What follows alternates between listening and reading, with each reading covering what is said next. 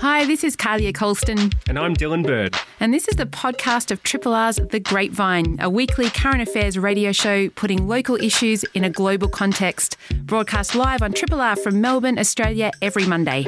Hope you enjoy the podcast. And if you have any feedback or would like to connect, hit us up via the Triple R website. And in Australia, freedom of information laws allow many of us, or any of us, to lodge an FOI request for documents held by government departments. And it's important um, part of our democracy, really, because it's an accountability tool that allows us to shine a light into the dark corners of decision making, including within ministers' offices. But a new study into FOI shows that the system is broken, and the Grata Fund at the University of New South Wales has interviewed journalists and individuals and civil civil society leaders to better understand the federal government's approach when processing FOI requests. And as a result, the Grata Fund has released an FOI hit list of concerning exemption areas that it has identified within this area of law and that they're willing to challenge in the courts. Uh, Isabelle Reinecke is exec director of the Grata Fund, and it's great to have you on Triple R, Isabelle, and it's great to hear also about this hit list and about the Grata Fund. Um, it's good to have you here. Thanks so much for having me. I always love the opportunity to talk about democracy. yeah, me too. And uh, I mean, lots of people would have heard of freedom of information laws, but I'm assuming few of us have ever actually lodged a request. For those that are kind of broadly unfamiliar, how is the system supposed to work? Yeah, so FOI is a relatively little known tool outside of journalists and, and advocates, but it's a really powerful tool to hold politicians accountable. Um, so the idea is obviously the government is meant to be accountable to the people, um, and the way that works is you're supposed to be able to access information that the government has uh, about our lives. So, for example, if the government's deliberating on how to do a COVID vaccine rollout, we're supposed to be able to access that information so that we can scrutinise it. Um, and if we see any problems, we can hold uh, the decision makers accountable for those problems. Um, but what we're seeing more and more is that the government is making it really, really difficult for people to access that information um, with really nasty impacts on democracy and, and on regular people who are affected by those decisions. Um, and, you know, you can kind of understand it on the one hand because, you know, for the government, misconduct being exposed is really embarrassing. Um, but that's not the way the system's meant to work. You're not supposed to keep your secrets hidden from the public. You've got to let the public know so they can decide what they want to do about it. And as part of putting this together, you've you've interviewed a, a range of people, including including journalists and um, and you know other people who have tried to get information out of out of governments and the way that governance works. What did you find from that process?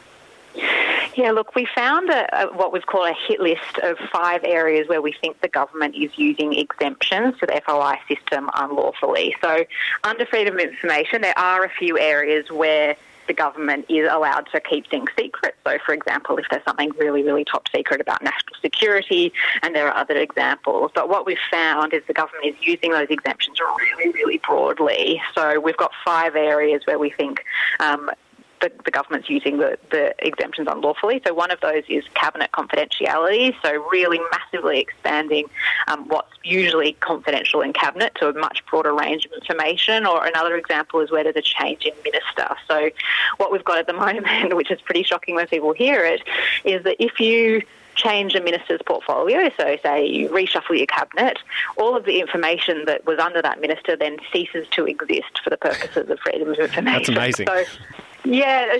what if they changed their minister because there was problems in their office? Well, generally that is what's happening. So um, what that that still stands at the moment is in the way that they're applying the law. So what they're saying is, well, the ministers moved, we've moved them on because they were dodgy, or you know whatever their reason is that they they wanted to move someone on, and then you can't access any of the information according to the government uh, about what was happening there. So that's a really an example where we think that the court really needs to actually have a look at this and see whether they agree agree that, that that actually is what the FOI system says, and, and our bet is, is on that that that's actually not lawful.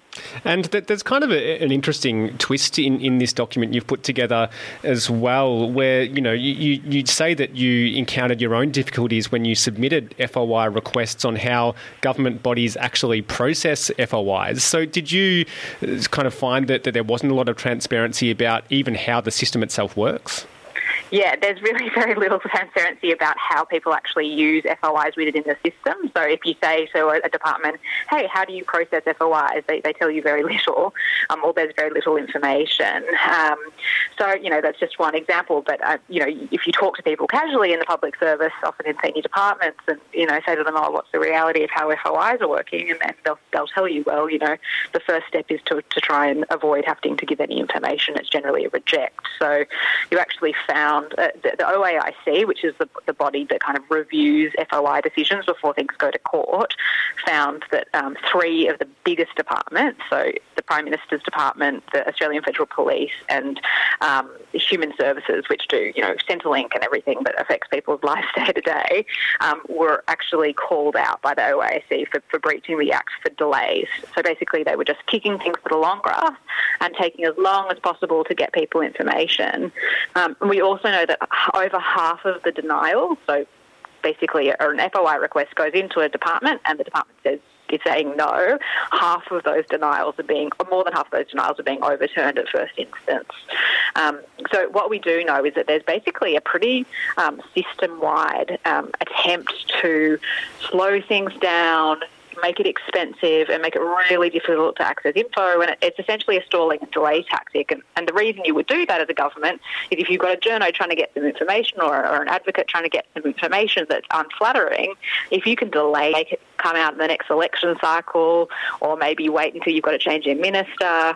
Um, you're just kicking it to the long grass and kind of um, and delaying accountability effectively. Isabelle um, is with us. She's exec director of the Grata Fund and uh, out of uh, University of New South Wales, and they've been having a look at freedom of information and finding that uh, really broad definition of, of what can be exempt from FOI uh, inquiries and also delay and expense, uh, really uh, breaking the system in in many ways. And you also, you know, a quote from the document, Isabelle, is that um, champions of open government are few and far between at the political level and in senior public service. And I think, you know, Senator Rex Patrick is someone that is prominent in your document who appears to be one of those rare representatives that is, is a, a, champion in this area. Do we have many of the kind of Rex, Rex Patricks around, or, or uh, are you finding that there are very few champions of open government? Government, as the quote says? Look, there really are very few, and I think part of the reason is that um, when you've got the two major parties, so anyone who's part of the two major parties, both parties kind of have an interest ultimately, a self-interest and self-preservation in not revealing information. So whoever's not in government doesn't have a massive incentive to change or push for change because they know that they'll benefit from the secrecy when they get in too. So you are left often um, with people like Rex Patrick, um, who are terrific advocates for the freedom of information system, really working within Parliament actually to try and hold the government accountable. Um, and he's been really fabulous actually working on this. Funnily, his, his original interest in this was trying to find out what was happening with um, South Australian submarine contracts as a, as a South Australian representative. Um, he was wondering why those contracts were going overseas um, rather than to, to jobs in South Australia. And that's just really opened, I think, for him this really amazing interest and passion for, for accountability in, in government. Um, and you know, his his recent case. So he recently um, challenged one of the issues that we've identified as a big problem, which is um, the national cabinet. It's so-called national cabinet. So this is a new body that's been set up since COVID to deal with the COVID response at a federal level, and it's not actually cabinet. So it's not federal cabinet, which is made up of the top ministers of government, which is typically you know relatively confidential and understandably so. This is the intergovernmental forum. So this is all the states premiers and the prime minister and his ministers meeting to talk about what to do about COVID. Um, and the prime minister basically unilaterally said, "Oh, this is this is all cabinet documents. This is all super confidential." And that information has never been confidential before. We used to have a forum called COAG, which was what national cabinet used to be called, and, and that has always been accessible. And so what's happened with the government saying national cabinet is exempt from FOI is that you can't get any information on things like vaccine rollouts or a gas-led recovery or any of these things that we've been hearing about and wanting to know more about. So what Rex Patrick did is actually took it to court. So he said, uh, look, I think that this is unlawful. I think you're interpreting the law wrong. And he won, which is terrific. Um, and he's, he's gotten access to the docs he was trying to get access to, which was just basic information about how cabinet, national cabinet works.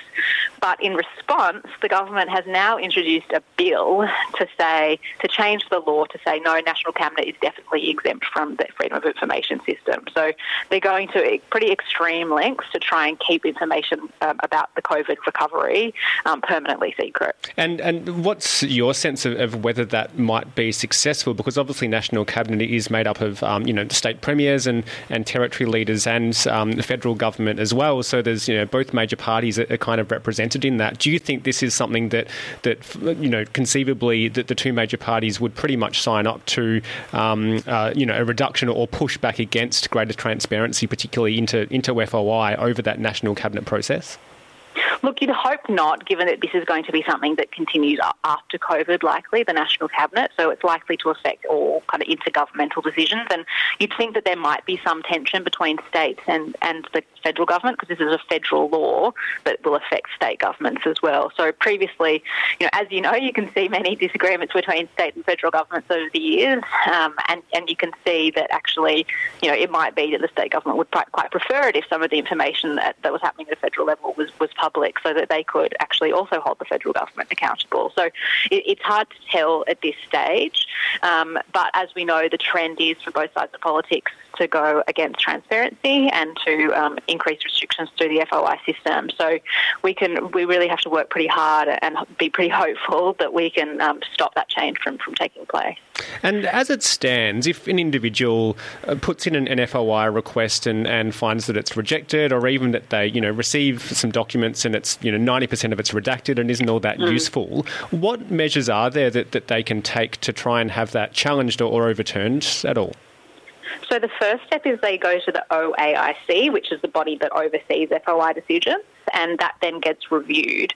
But if that review is unsuccessful or successful and the government decides to challenge it, you go to the Administrative Appeals Tribunal, which um, is a kind of okay, low cost place to go for a court. Um, and you can actually have a court oversee the decision. But if you disagree with it again, or the government disagrees with it again, um, you then go up to the federal court. So there's a there's a pretty long appeal process, and you know that's pretty difficult and intimidating for people that's what we're seeing. That people are sort of giving up at that point because you go, oh, well, I've waited six months for something that was supposed to take a couple of weeks to get to me. It's heavily redacted. Do I really want to go through the whole court process? Mm. It gets expensive.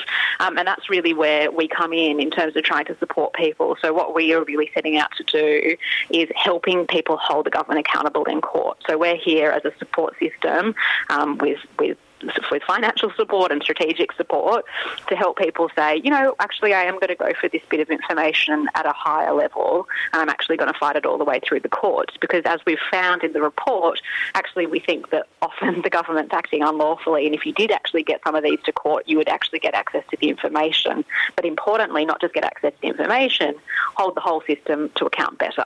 And and and then it benefits the system itself, the FOI system, and and, exactly. and will kind of deal with some of these issues around exemption and delay and expense that you've artic- you've articulated. And I guess um, I mean it, it's sort of handy at this point to remember that that the courts are actually a fundamental pillar of our democracy. We've got the parliament, we've got the executive, we've got the media, we've got the courts. And so, what you're um, putting forth here is that we actually need the courts to help clarify here. This isn't, um, I think sometimes there's a sense that going the court route is kind of, in inverted commas, nuisance type behaviour, but this is actually fundamental to the way our democracy works as far as, as, far as I can see. Yeah, that's exactly right. I completely agree, obviously. Um, look, I think courts we often think of as like the thing to settle our divorce or our like property dispute or something like that. But courts are actually there to hold the government accountable too. That's what the rule of law is. And, and it, we, we actually need to get into more of a practice of going to court and saying, actually, no, we are going to hold you accountable to the law as well. Um, but we also acknowledge that that's a really often stressful and really expensive process, which is why we're here to help people to do that. Um, the thing is, as well, like there are other tactics, right? You can use other law reform tactics and campaign tactics and advocacy approaches, and those are all really important as well. So it's not about the court sitting there by itself, but it's also about saying, okay, where where everything else has failed, where you really can't get get movement through other means, let's just go to court because the court will actually it has a role in our democracy of actually adjudicating whether the government is being uh, is breaking the law or not. Thanks so much for sharing all this with us, Isabelle. And uh, yeah, it's, it's been really insightful. Appreciate it. You're so welcome. Thanks for the chat. Uh, Isabelle Reinecke is Exec Director of the Grata Fund, and um, that's out of the University of New South Wales. And yeah, you can find out more information on their website. They have an FOI hit list and a whole lot of uh, interesting information there around how the system's working now, why it's broken, and what they're trying to do to to set that straight. And uh, if, yeah, if you if this sort of sparked an interest, go and have a look at how you can get in touch with and them. an issue that's not specific to the federal government as well. There's been local councils have it, universities issues. are subject to it it. That's right. That's right. And um, and similar um, issues around different levels of government as well. So absolutely very important. You're listening to a Triple R podcast. Discover more podcasts from Triple R exploring science, technology, food, books, social issues, politics, and more. To listen, hit up the Triple R website or your favourite podcast platform. It was just over 20 years ago that the Norwegian freighter, the MV Tampa, was involved in a tense standoff with the Australian government after coming to the rescue of more than 430 asylum seekers who were stranded in the Indian Ocean. The Tampa's captain had decided to take those on board to Christmas Island out of concern for their safety, but the Howard government at the time refused to allow them to disembark. The saga ended with SAS soldiers boarding the boats and taking those on board to a hastily assembled detention facility on Nauru Nauru. And this affair has been viewed as key in kickstarting Australia's hardline approach to asylum seekers, particularly the policy of offshore processing, which was further fuelled by the 9 11 terrorist attacks coming at just a few weeks after. Peter Mares has written a really insightful piece for Inside Story that reminds us of some of the details of that time, the key details, and its relationship to Australia's asylum seeker policies that followed. And this is, of course, coming in the context of Australia's, you might say, messy withdrawal from Afghanistan, as well as being contributing editor for Inside Story, Peter is lead moderator and program director at the Cranlana Centre for Ethical Leadership at Monash University, and we're very happy to have him on the line. Peter, welcome back to Triple R. Thanks, Dylan. It's a pleasure to be back here with you. And uh, the feelings likewise. And um, it's uh, probably important to kind of take us back to 2001 and, and the political climate and dynamics of that time. Can you remind us kind of what was going on and, and I suppose the status of Australia's asylum seeker policies back then? Yeah, sure. Look, um, for a start, it was an election year, so that's an important bit of the context. And um, the Howard government, which was about to face its third election, had not been tracking well in the polls throughout uh, 2001. They'd been clawing back some ground with things like uh, freezing petrol tax, uh, petrol excise, or I think some handouts to the over 60s and things like that. But still, uh, Howard was in a lot of trouble. Uh, so that's the political context. Um, in terms of arrivals, asylum seekers arriving by um, by boat, there'd also been a surge in arrivals, and in just the weeks just prior to the Tampa, we'd seen three boats carrying uh, more than a thousand uh, asylum seekers between them uh, land on Australian territory. So there was a, a kind of atmosphere of um, anxiety and concern around the growing uh, um, number of boat arrivals and sort of larger boats or, or, boats with more people crammed on them. You know, the whole smuggling effort, the, the, the, the enterprise that, that uh, uh, brought people from Indonesia to Australia was growing. Uh, I suppose, you know, becoming more organised. Uh, and so there was, uh, you know, a concern that Australia was losing control of its borders. Let's put it that way. I mean, um, certainly that was, you know, tabloid headlines and and uh, shock jocks and talkback radio. There was an atmosphere of high anxiety, um, verging on hysteria at times about about boat arrivals. Uh, and of course, we already had a policy. It's important to remember too. We already had a policy of um, mandatory detention for anyone who arrived uh, by boat seeking asylum. This had been put in place by the Keating, well, been put in place by, by the Labor government um, and formalised in legislation in 1992 um, under Paul Keating as Prime Minister. So we were, already had a pretty tough line on asylum mm. seekers, mm. which meant that people were detained in outback remote camps in places like Woomera in South Australia or Curtin, the old Curtin Air Base or, or, or Port Hedland in, in Western Australia. And I mean, in that in that sort of context that you're speaking about, people might have seen repeated about a million times John Howard saying the sentence, "We will decide who comes to this country and the circumstances in which they come." How did that fit in around what happened with with with the Tampa? Like what t- t- what did what did the Tampa sail into, um, Peter? Well, uh, yes.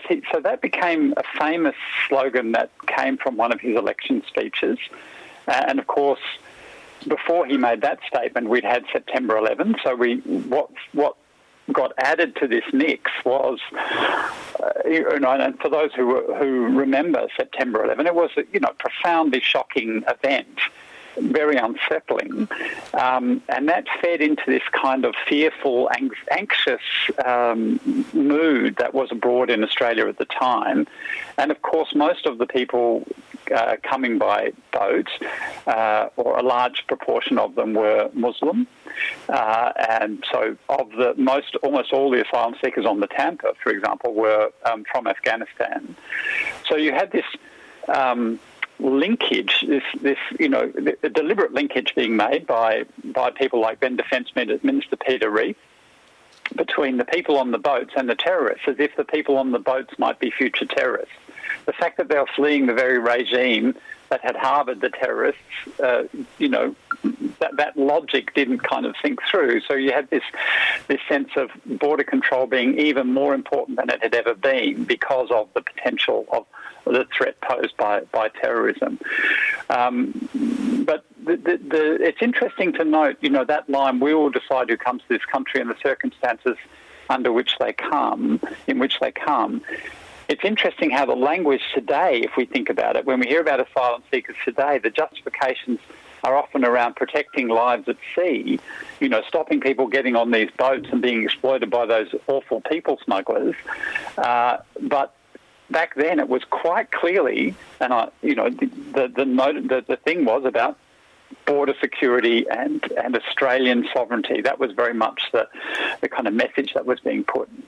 Yeah, and uh, I mean, in, in terms of you write in the article that um, you know, in your view, it wasn't so much the the Tampa incident, but September 11 that was really decisive in winning Howard the election that year. And, and I think that's interesting because there's been a, a certain tendency, I suppose, to view this um, system we've had of, of you know quite a punitive approach to to asylum, you know, going back you know since then, really, um, that that has kind of become something that uh, you know various politicians have found it very hard to challenge.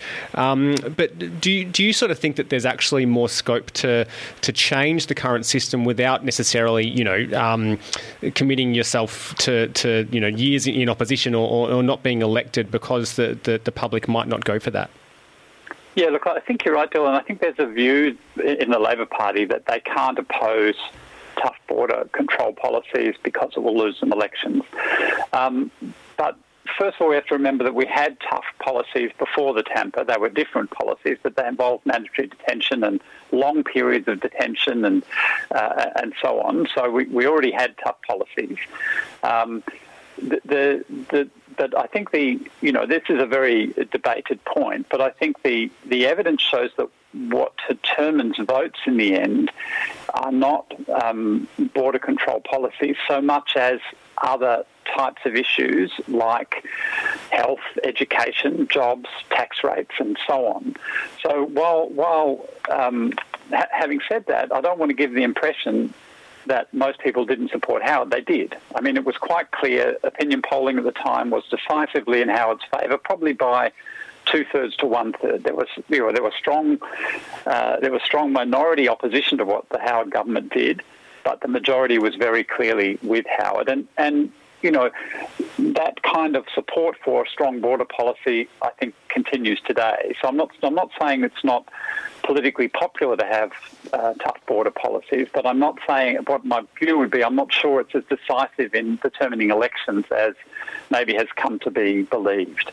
Um, and, and, and, you know, we know from history, from, say, the Fraser government's approach to asylum seekers um, coming out of Vietnam. Uh, you know, when we also, that's the very first time we had these boat arrivals. Uh, the Fraser government was also under pressure, this time from uh, Labor opposition to be tougher. And Fraser, you know, um, basically stood up and, or his, he and his ministers declared that, look, we have a particular responsibility here. We can't just sort of push people back to sea and, and that sort of thing. So, you know, there's also this capacity for leaders to articulate the kind of responsibilities Australia has voluntarily signed up to on, under the International Convention on, on Refugees, for example, which is if someone make, come, enters your territory seeking protection, you have an obligation and they're in need of protection, you have an obligation to provide it. And for those that don't have it in their living memory, Peter, I mean that idea that, um, you, you know, as you as you said about about the um, you know, Vietnamese people coming to Australia and this idea and this sense of, of responsibility and that leadership that you just spoke about, that's absolutely not what um, John Howard represented at that moment. It was it was quite different to that. And you and you write that it was a crucial turning point because it was a break in long standing policy. But what bit of that, as you say, you know, mandatory detention was there and things like that, what is the bit that, that shifted? So I've described it um, as a shift from uh, deterrence by example to deterrence by force. So for me, the key thing is not offshore processing. Uh, uh, that policy, as significant as that policy is, the significant thing is what happened after uh, we started sending people to Nauru and, and, later to Papua New Guinea to be warehoused at, on Australia's behalf. What we also, what Howard also did was introduce uh, um, a military operation called then Operation Relex, and people will be more familiar with, with the more contemporary version of it, which is Operation Sovereign Borders, uh, which came under the Abbott government. So Operation um, Relex involved using the Navy to turn boats around to turn, turn back or take back asylum seekers to Indonesia. Now that's the real, uh, in my view, the, the, so that rather than deterrence by example, where we make an example of those people who arrive by locking them up in outback camps or locking them up in Nauru, making the process to protection to being given a visa as difficult and long and unpleasant as possible in order to say to people, look, don't, we're no soft touch. Don't come and try it on with us here in Australia. You know, uh, that's deterrence by example to deterrence by force, where we simply don't let people get here. We turn them around and send them back to Indonesia. Uh, and that that's been that was the, to me the significant shift. Um, but but I want to add one other thing here, if I may, and that is if we go right back to the Tampa, it's important people and people who don't remember that you know um, were too young or, or don't remember the details.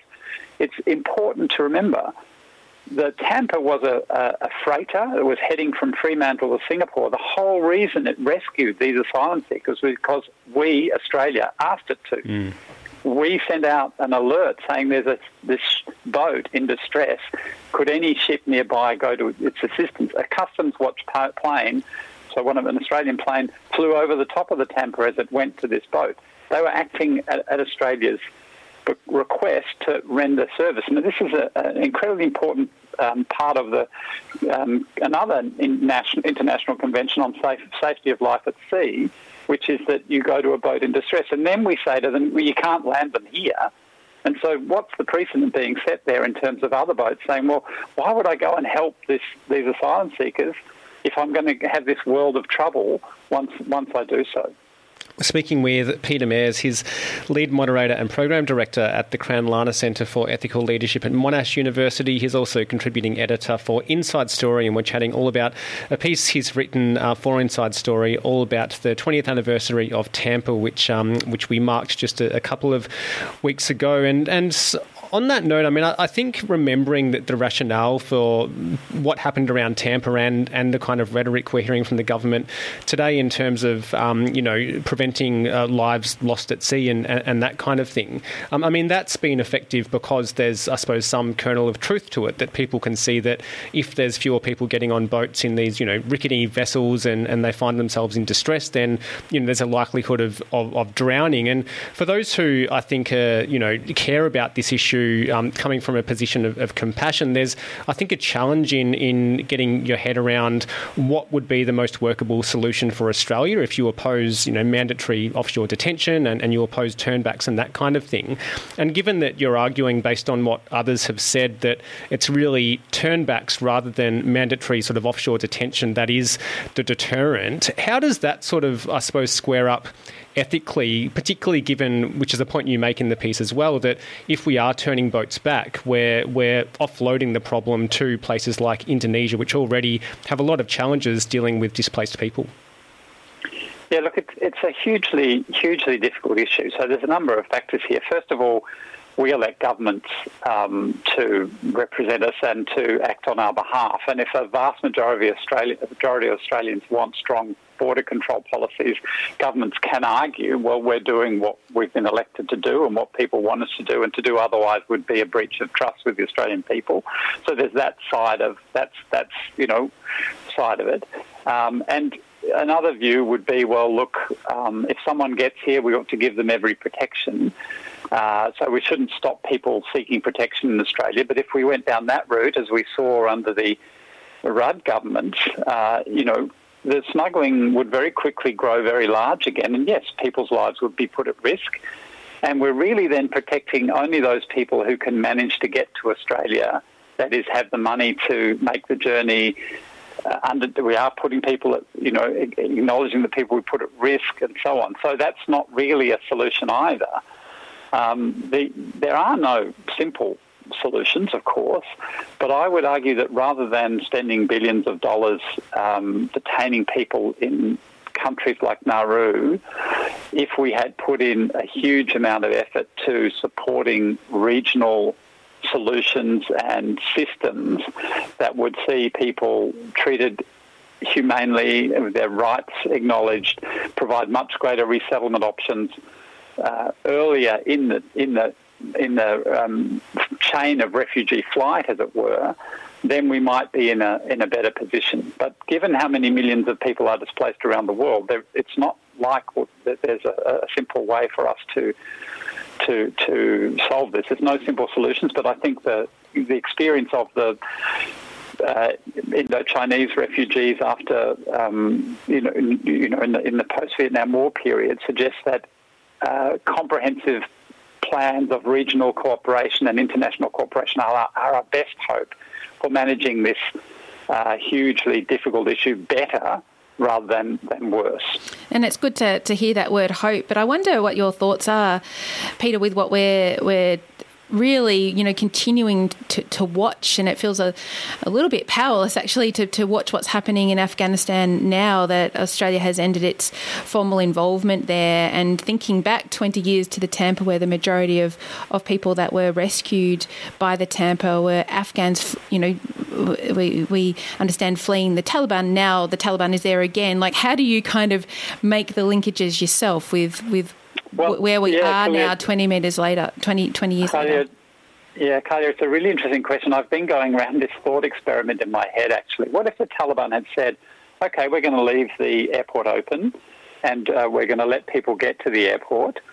Um, and you, the West, can take as many people as you like. All the all, all, those women who want their rights, all those gay people, all those political opponents of our regime, let them go how, how, many airlifts would we have really done? What would have been the point at which Australia and the US said, actually, do we want X million people out of Afghanistan? How, how, how deep does our commitment go to providing uh, a, a, safe, a safe place for people? I think that's a really interesting thought experiment to do for ourselves. Um, just because it, it, it you, you, know, it, it, shows how big the challenge is, but it also um, it, it helps us see through a bit the uh, the kind of concern that's being voiced for the for the Afghans. Well, where's the action? where's the support? And and what's what we're going to see now is more and more people head into Iran and Pakistan, which have hosted Afghan refugees for such a long time already, uh, and and some of them will seek to move further afield, be that towards Europe or towards um, other countries, possibly possibly Australia. But you know, we should also remember there's 1.2, 1.1, 1.2 million Rohingya out of uh, Myanmar living in camps in Bangladesh. Mm. So it's not like uh, the Afghan refugee crisis is the only one we need to think about. And uh, I mean, the, the, the pace of the, um, I suppose, the situation, how, how that escalated in Afghanistan took a lot of people by surprise when, when the Taliban took over Kabul. So, in some sense, it, felt like um, the US and, and, Australia were kind of caught off guard a little bit. But I've sort of been thinking about how we, we learn lessons from the past. We learn lessons from 9 11 and from the Tampa incident, and, and um, you know, questioning the sort of lack of planning in, in an exit strategy and, and offering um, safe haven to you know a, a sizable number of Afghans, given those um, numbers that were announced were you know criticised for being quite small. When we sort of think about the Tampa incident and, and Australia's current um, uh, asylum seeker policy regime, do you think there have been any lessons learned? And, and I suppose you know tied to our experience with Afghanistan as well, coming after 9/11. Oh, big, big question, Dylan. Um, you know, I, I think I, I still I would say it this way that we haven't got our act together uh, either Australia as a country or, or other countries to to um, take serious efforts to deal with forced uh, migration, that you know the displacement that happens to people uh, all around the world as a result of conflict. And we we also, I think, and there's a bigger question there, which is beyond the scope of my expertise really, but you know, have we learned to think more carefully about about when we intervene and for what purpose we intervene militarily in, in other countries, and what you know do do, do we have a clear sense of uh, uh, of where it leads when we engage in a in, um, in a military intervention like the ones in Afghanistan or Iraq.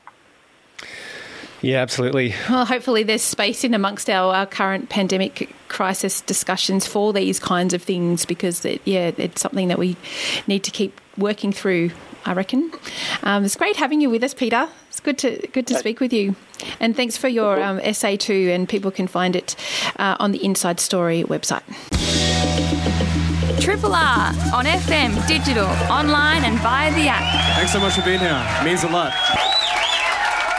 And our next guest is no stranger to Triple R. Adam Grubb is a former regular voice on this show and was co host on Greening the Apocalypse for several years also. Uh, Adam's a permaculture editor and author of the Weed Forager's Handbook. And now he and collaborator Anna Raser-Rowland have released a children's edition of that best selling book. It's called Let's Eat Weeds, a kid's guide to foraging. And Adam Grubb, good morning. Lovely to have you on the grapevine and to hear your voice. Yeah, back at you both. Lovely to be here. And congrats uh, on Radiothon. Yeah, I know. Thank you. Feels so good. We're basking in it, to be honest. it's like just feels soaking so, it all up. Yeah, I know. I kind of was loving the the social media posts on the weekend when we hit the ten thousand mark, which always feels really great. Um, oh yeah. Yeah, but I've been loving the promotions around your uh, kids foraging guide, Adam. That it's a perfect social distancing activity, and a month into this lockdown, I must say that sealed the deal for me. I don't. I heard you um, speculating about whether it's an allowable activity. I mean, I certainly think um, you know, you're out there walking anyway. I, I, I'm actually, I do forage quite a lot for, for, you know, I don't spend a lot of money on veggies because there's such a plethora of free vegetables growing in the environment. But it's not like I actually go out specifically to look for them. It's more just like they're there on the way somewhere. Now, uh, you know, we do say in the book that because of soil toxins and not knowing about spraying regimes, the safest place, you know, to forage is in your own backyard and things like that. But, you know, I, I do personally take some calculated risks out in the environs. and, uh, and where it, where it is like, oh, I think I will take a little detour, you know, along the creeks or something. Um, and often you end up taking yourself into, so you know, occasionally be on the way, but then like, oh, a little little little, little um, side quest, and uh, you do, you do end up being drawn into these little pockets of the urban landscape, which are often a little bit forgotten. They might be, you know, underneath a, a bridge or something. And uh, I actually really appreciate it from that angle as well. You just, uh, I mean, there's something about nature. Like I, I, I have a love for you know all, all, the work that landscape architects and garden builders do. I do it professionally myself, but where nature is just coming back and it wasn't invited, and specifically, it's you know uh, uh, this emergent ecology of, of sometimes quite scandalous species. Uh, some, I get a little buzz in those kind of you know out of the way places, and I think a lot of my appreciation for those weeds initially started just by learning about how many of them are edible. Yeah, and it, it makes a lot of sense. I um you know uh, mentioned before that yesterday you know went for a run along the Merri Creek Trail, and because there was so much flooding everywhere, I found myself in these little pockets that I didn't even know existed. Um, and the idea that you know going and looking around for edible weeds could lead you on some of those little adventures as well is um is is really beautiful, I think. But I mean, you've been educating adults about all this stuff for a while. What led you to wanting to write a, a kids book? Well, actually, the publisher who we're just really lucky to work with, Scribble, the the kids' uh, imprint of Scribe, uh, came to us, and Mary from there, yeah, came, approached us with the idea, and I don't think we would have come up with it ourselves. And, I, and it took a little bit of dwelling on it. Like, well, I mean, number one, life goals, don't want to poison children. and um, and there is a potential of that because if you forage without knowledge, if you was just to eat randomly from, you know, it's like crossing the road with your eyes closed. There are some poisonous plants out there. But we did reflect on the fact well, the book you mentioned, The Weed Forager's Handbook, has been out for almost a decade and has sold 40,000 copies. And we're yet to hear of anybody hurting themselves through application of the skills there. Um, and we do have a lot of people come along to workshops with their kids and friends with kids who, and we even get stories uh, sent to us of like, well, we didn't, you know, it was we bought the book, but it was really our kids that picked it up and started using it the most. Mm. Um, and we're like, well, you know what? Maybe we can do this. And working with um, Evie Barrow, who's just a wonderful illustrator, uh, I'm so glad we said yes because it's just really beautiful and it's fun to write for kids as well. You get to make even daggier jokes. I was going to say, you're pretty you good normally. at that. Your voice, yours and Anna's um, voice. Uh, yeah, is, Annie, is, yeah. Yeah, Annie's, Annie's voice is, is so um, beautiful and fun and, yeah, dad jokes and stuff. um, but I really, I really like it. And I mean, did you did you did that sort of come naturally to you, or you, did you need to sort of seek advice about writing writing for children? Well, fortunately, it came naturally because it was during lockdown, and I honestly, I still haven't had the opportunity to pick up a comparable title in the same age group because I couldn't just duck down to readings and flick through books and things and see what does kids writing look like. Um, but apparently, yeah, we hit the tone okay, and um, not heaps of editing was needed. So I guess that speaks to our level of maturity or something more than anything else. yeah, it's. I mean, it's it, obviously it is a kids' book, but it's um it, it's not really dumbed down. I mean, it's full of information and and uh, you know little facts and, and, and things that would be really useful useful for an, an adult um, wanting to sort of make their start, I suppose, in, in foraging as well. Did you have an idea of, of the age group, or the publisher have an idea of the age group this would be kind of best designed for? Yeah, I think we, we talked about aiming for sort of six to eleven, but with fairly broad strokes around that as well. With the idea that up to a certain age, you would certainly be reading it with a with a uh, carer, mm. um, and but but above say nine or something, you might be or, or precocious I don't know, younger, but like you, you might be the, reading it primarily on your own. Um, there is a section in the book for adults to read and a section of our website, let's eatweeds.com, which is just a few tips for adults in helping facilitate, mostly on the safety side of things. Um, but we do put a lot of faith in children's capacity uh, to learn this stuff and do it safely on their own eventually. Because you know like fundamentally it is a skill that you needed to survive in our ancestral environment until the until the agricultural revolution which was just a you know handful of generations ago comparative to the whole of human history. And we've seen children as young as two be, you know, like uh, foraging safely, and um, uh, that's an extreme ex- example. But um, with friends that were just teaching their kid from a really young age.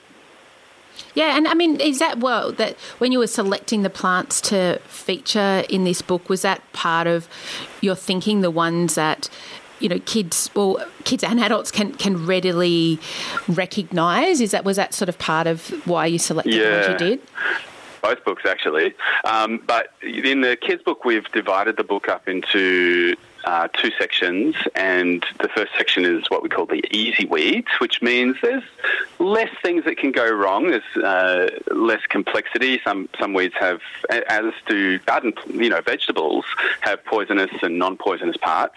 Uh, some weeds have uh, lookalikes, which are unpleasant, and in some cases extremely poisonous. Uh, and I'm thinking specifically of poison hemlock in this case. And we uh, didn't include wild carrot for that reason because it looks too similar to hemlock. We did put fennel, which looks nothing really like hemlock until it's dead. Until both plants are dead, and if you were to eat the dry seeds off what you thought was uh, fennel, um, you might eat hemlock. And that, and we've the second half of the book is devoted to those more advanced weeds where there are those kind of complications. And fennel is actually the very last one, even though it'd be almost when it's alive. Very, you wouldn't consider it to look the same as hemlock, but there's this one special case where it might. So we've it gets progressively. Um, once you're halfway, you get your uh, you get your advanced forager's license, which is a page in the book, and uh, which is just to say you've at least read that section and discovered a few in the wild yourself, and then you get to progress on to the more complicated ones. I must. I have to confess that I have picked blackberries in the wild without my uh, uh, advanced forager's license. well, but, it is, but it is in the kind of um, not sealed section at the back. Um, yep. yeah. But that, but that, that's the kind of stuff that's in the in the kind of more advanced because of the because of the, the prickles and, and things like that. We Should, might give you an honorary PhD. Yeah, thank you. Why, thank you. Should remind listeners too, we're chatting with Adam Grubb all about his co-authored book with Annie Raser-Rowland, Let's Eat Weeds, a kid's guide to foraging. And I mean, you've been uh, you know on this for quite a while through you know, publishing your book, the, the, Weed Forager's Handbook, and running tours as well. Have you noticed a, a real growth in interest in this area of, I suppose, being much more aware of, of the food that surrounds us in our environment, and and also, I suppose, for making our uh, you know our eating and our um, our the, the types of food we eat just more interesting by going beyond the you know authorized um, uh, herbs and, and, and, vegetables and that kind of thing that you can get at your local supermarket? I think that there was a trend against that, which lasted, uh, you know, maybe even in Anglo colonist tradition, you know, the grandparents of my generation had a veggie patch, even if it was a bit shameful and up the back corner. Um, and there wasn't a long break from that, really. Uh, if if you come from a Mediterranean tradition, then maybe only, probably the break might be, you know, there's a little bit of a delay on it. I don't know, but there, this is part of human cultures, and uh, Indigenous people in the landscape obviously knew the names and uses and and stories behind hundreds of plants, and uh, even and peasant peoples, which I guess is you know my ancestors, they they at least supplemented their their meals with um, with wild foods as well in the hedgerows or whatever. Uh, so it's not. It, it's more the exception historically has been that there's a generation or two where we didn't know as much where our food came from, and it didn't take very long for the backlash to that to start. As you know, the hyper industrialization and processed food movement sort of took a few casualties. And um, there's something very, you know, growing a few veggies and teaching the kids where it comes from. I think it's really there's this kind of like innate. Uh, besides just practical skills you get from that, and some people find a bit of solace in it too, just having something to care for, and a sense of pride and, and self reliance. Uh, but you do get a little bit of innate uh, ecological literacy, just understanding, oh, needs sun, that's energy. And, you know, it just, you get it in your bones a little bit. Mm.